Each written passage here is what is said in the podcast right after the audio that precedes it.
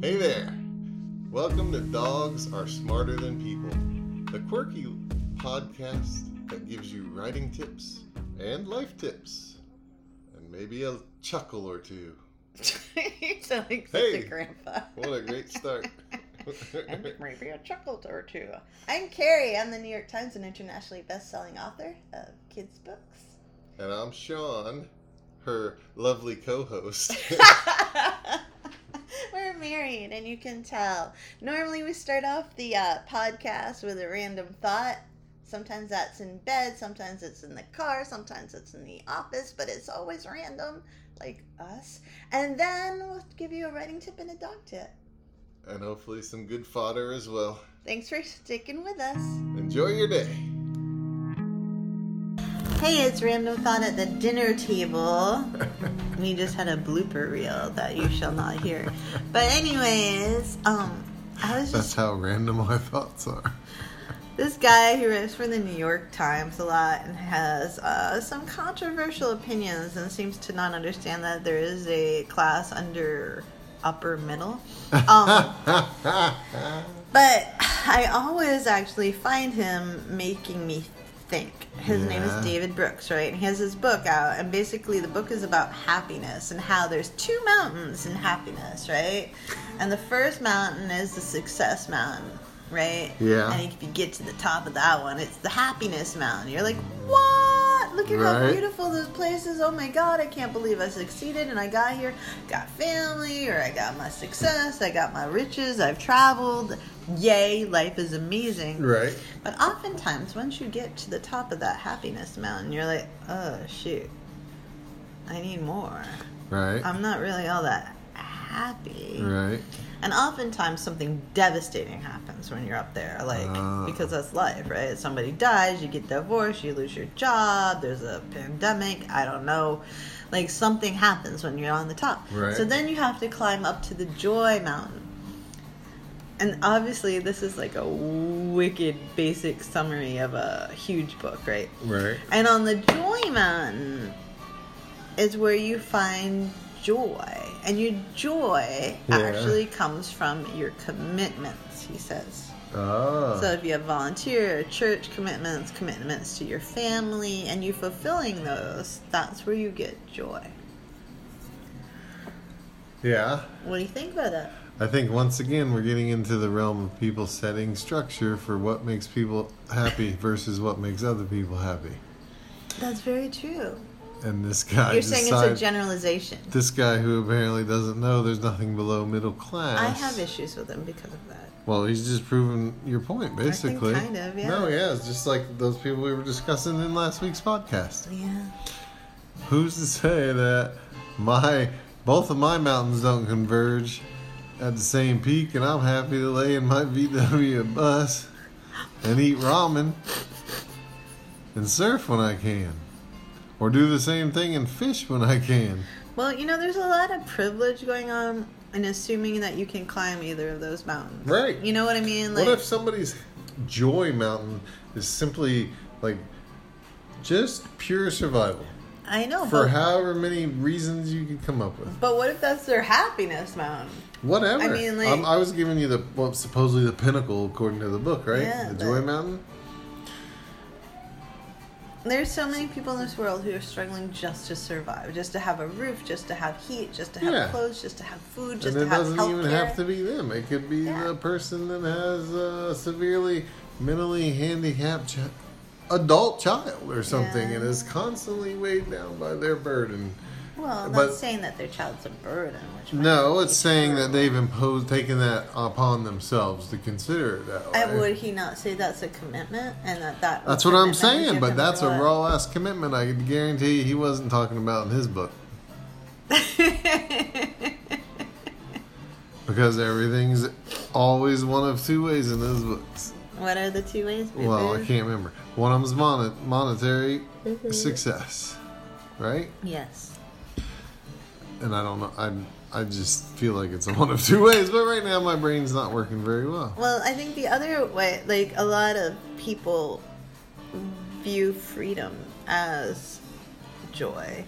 Right. And when I say freedom, I mean freedom from commitments as joy. Right. And Like- usually those two go hand in hand. Like, our little cutie face is like, oh, I'm commitment phobic. I don't want to be tied down by kids. I don't want to Mhm. be tied down by a husband. I don't want to be tied down. But then, what do you have? And at the same time, how lonely are you? Right. You know? Exactly.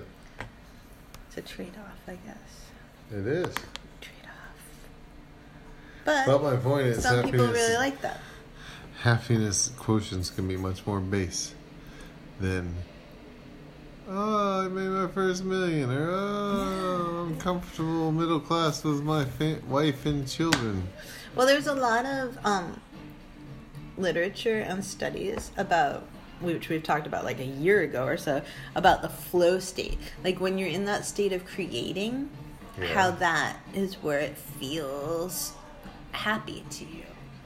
When you lose track of time, you lose track of, like but that doesn't Once again, necessarily you're assuming everybody's a creative minded person. No, but there's like things like that. No, I'm just relating that to the I artist. know, I'm But talking they're- about the- But oh. athletes say that they get in those states during games. Like course they there's do. all these different ways that you can be in the flow state, not just the artistic one. Right. But that doesn't really have anything to do with finances or commitments, or it's ha- the act of doing and being so absorbed in this whatever it is that you're doing. Well, my argument would be this. oh boy. What you said is 100% true. But I think the majority of readership for these kind of articles are not thinking, hey, I'm going to get my flow state on by smoking a bowl and playing Xbox because I rock at Call of Duty. I just lose track of time. But You know what I mean? yeah. That's what, but that truly is what makes some people happy. I just saw this meme on Facebook, and it was like I'm not gonna I'm gonna paraphrase it really wrong, incorrectly, but it was basically like think about when you lo- when minute when hours became minutes when you were a child. What did you do then? That's your life's purpose, or that's what you're meant to be doing now as an adult. When minutes became hours, did you mean? Yeah. Okay. No, when hours became minutes, when you had Oh, because no of time concept of passes Oh. time, quick- and you were just so engrossed in an activity. Yeah. What was it for you? I should have been a porn star. Sean Kelly. Oh my gosh. I'm not responsible for the things you said. How about when you were 10? Let's go to like 10, 8. How about we go to 8? 8 All right, year old all Sean. right, all right, now you might have crossed the threshold. Oh my god. I'll tell you mine. I don't remember. I don't remember anything. Honey, that's not helpful for finding your life's purpose. I'll tell you mine. Well, and you can think about it. Ready? What? Mine was writing Star Trek fan fiction. Yeah. which is very embarrassing now. Yeah. And also copying the comics out of the Sunday paper. Yeah. I was really into that. And also just wandering in the woods looking for Bigfoot. Oh, well, I did that too a lot of But times. did you lose track of time? Yeah. well, I'd be Oh, out in the and acting woods out forever. things like Wizard of Oz and directing no, my friends I in wasn't plays. into that. I would say, I would say wandering in the woods, reading, and then Oh, reading. and then back then I was mo- mainly into, you know, reptiles and stuff, and, and I could definitely lose track of time. I guess taking care of them and stuff. Maybe you need to be a reptile wrangler. No, I'm good on that. We could be Bigfoot hunters. Well, that'd be, that'd be With no cool. Hmm? killing. I don't want to kill Bigfoot. I want to hug Bigfoot. I think we should hunt Bigfoots at supposedly haunted t- har- areas. Yeah. Then they combine the two. Oh, Get that'd it? be haunted Bigfoot. Yeah, I like the it. two popular things nowadays. And then we could teach Bigfoot to hang out with reptiles and draw like copy. Um, as soon as comics this from the election Sunday mess is paper. straightened out, you know, people are gonna be looking for something to do. there we go. Writing tip of the pod. so this. So this week's podcast is called "Make Your Books Like Wedgies and Commitments Not a Dirty Word, or is it?" No, it's not. All right. So seriously, the best books are like wedgies. You can't ignore them. They get right up inside you and into places that they're not supposed to go. And sometimes it's hard to get them out. There's something else like that too. This week, Carrie talked to a lot of her writers about how if you don't long to write your scenes, your readers probably aren't going to long to read those scenes either. And recently, the New York Times talked to Steve Martin, actor, writer, comedian, about books, and he is allegedly addicted to audiobooks, which is cool because it's a nice addiction. What? No, nothing at all. Uh, so That's he awesome. said, I'm also a sucker for the magic of opening paragraphs. I'll never understand what the sorcery is in literature and movies that engages you immediately and makes it impossible to look away. A wedgie engages you immediately. And a book can do that too sometimes, but sometimes it's not like a wedgie. It's more like a bad eight hour Zoom meeting about land use ordinances and setback requirements in a town you'll never visit. So, how do you keep your book from being boring? You wedgify it. We made that word up. That's right. so, how do you wedgeify a book, Sean Kelly? Three hot steps? Number one, you go all in. I'm Make. Man. eight. Yeah, make the conflict as big as possible. Two.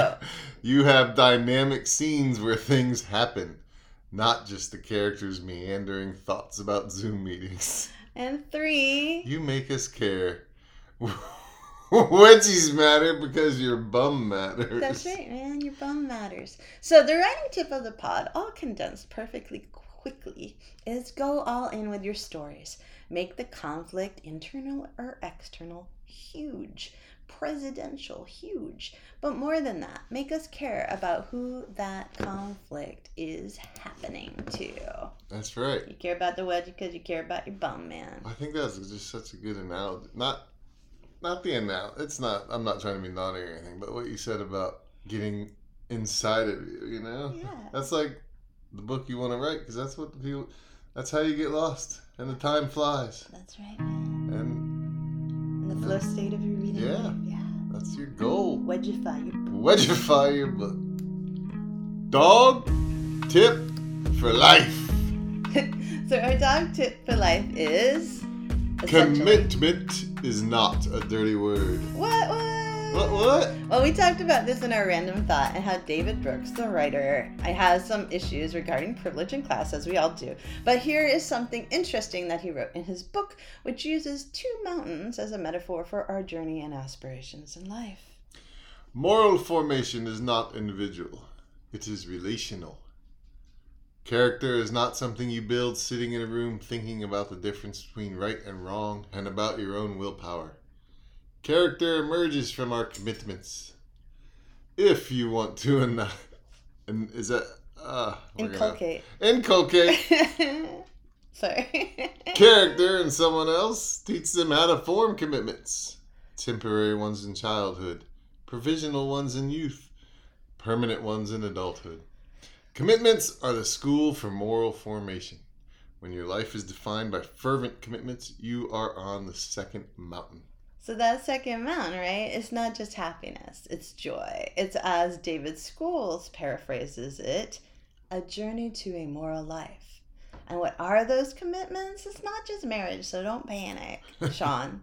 it's also family, vocation, faith or philosophy, and community. School says a very long quote that Sean's going to tell you right now. Full exploration of material, experiential, and intellectual aims leave you hungry for more, restless from comparison, and lonely in your deepest substrate. It's exhausting. The self is unable to remain in a state of permanent satisfaction. This is what Brooks came to find in his own journey. What then is left? You decide to settle for that dirty word, commitment.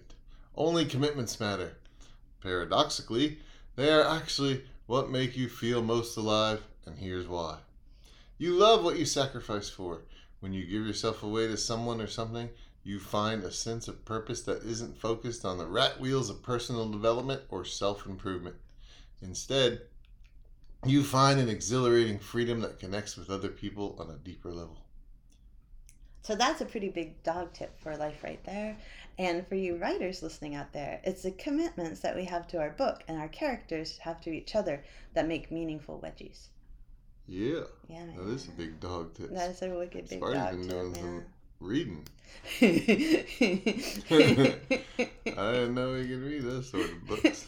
That's like textbook stuff there.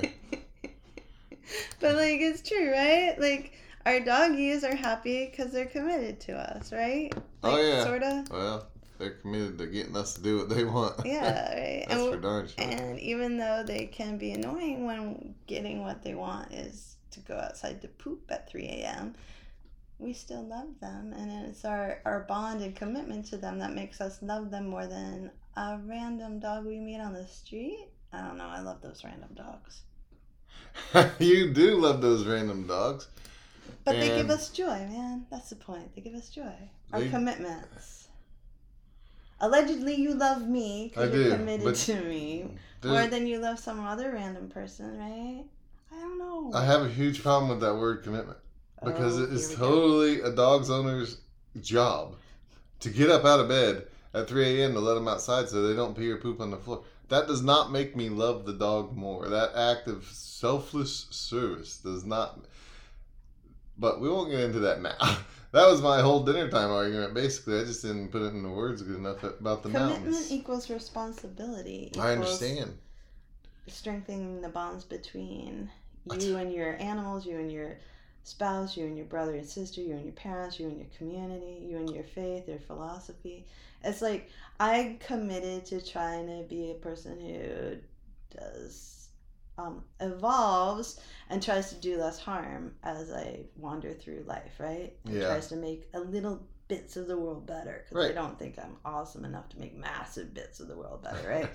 and so that commitment spurs me t- mo- closer to joy when I'm closer to doing that commitment, as in if I had a life in which I didn't have that belief or responsibility or commitment to that tenet or philosophy, right? Yeah, right. No? No, that's exactly right. Okay. But that's a self imposed commitment. Yeah. That's not like a societal commitment. And as an example, I'll use my poorly worded example left from the dinner table, which may not have been really. But, anyways, I'm not going to say it again. But if you have. Oh, never mind. I just feel like it's obligation because other people, like, oh, the world's going to look poorly on me if I don't fulfill this commitment If I don't. versus I'm fulfilling these commitments for myself because the end goal does make me feel good. so you're saying that people are committed and responsible because there's no choice because of society's like No, not all laws the and- time. I just think there's like a there needs to be a filtering mechanism in there. I, th- I just think commitment's a, such an overarching word. It doesn't fit that well. But I'm pick, nitpicking here, You so always nitpick.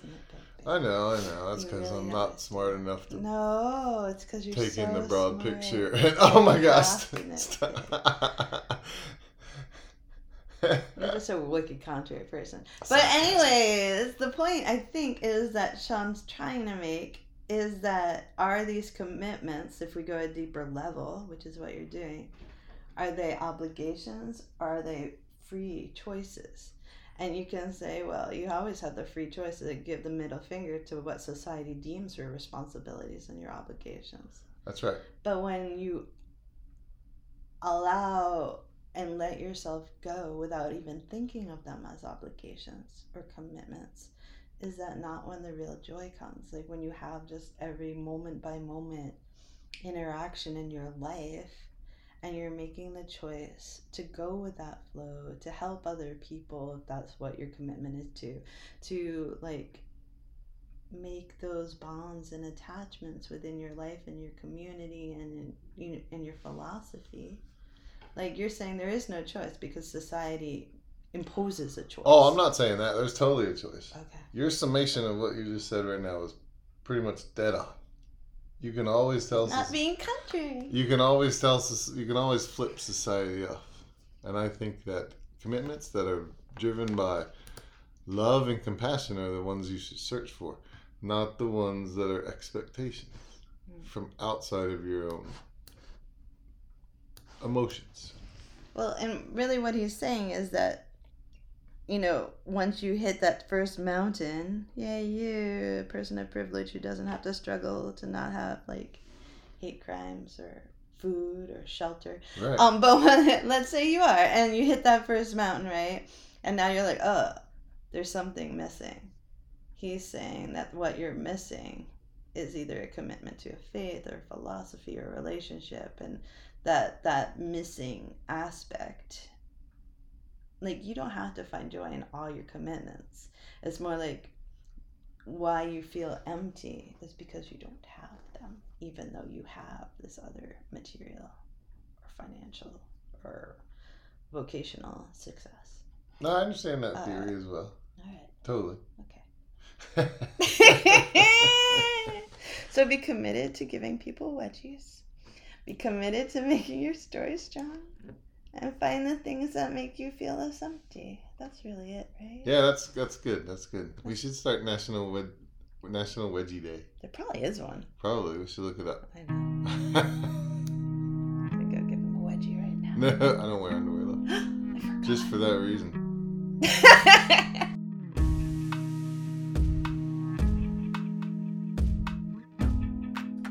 Thank you so much for listening to the podcast.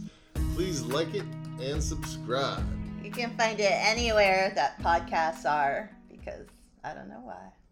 They haven't kicked us off yet. Yeah. Yeah, and you can join over 250,000 people who have listened to this podcast.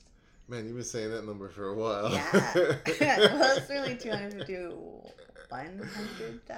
I don't even know. How, it's a big number. Sweet. Anyways, the music that we've clipped and shortened in this podcast is awesome and it is made available through the Creative Commons license. If you go to our show notes on carriejonesbooks.blog or Dogs Are Smarter Than People, you can find out who this artist is and what their song is, and even go to their artist website. But it's Summer Spliff and it's by Broke for free. And you can find out more about my books and all that kind of stuff in my writing class, and I teach and I edit things by checking out Carrie Jones Books, C A R R I E J O N E S Books yeah. dot blog. I gotta tell you real quick. Oh no, honey, don't. No, I just want to say that you're the best editor, teacher, writing coach ever. Oh, that's very sweet. Okay? Very sweet. I mean that. I can tell from your students' reactions when I overhear them in the class, Zoom classes, and when I read your reviews and your emails. I love you. You're amazing. Thanks for listening. Oh, Outro's supposed to be fast. Okay, it was done. I was done a while back. Okay.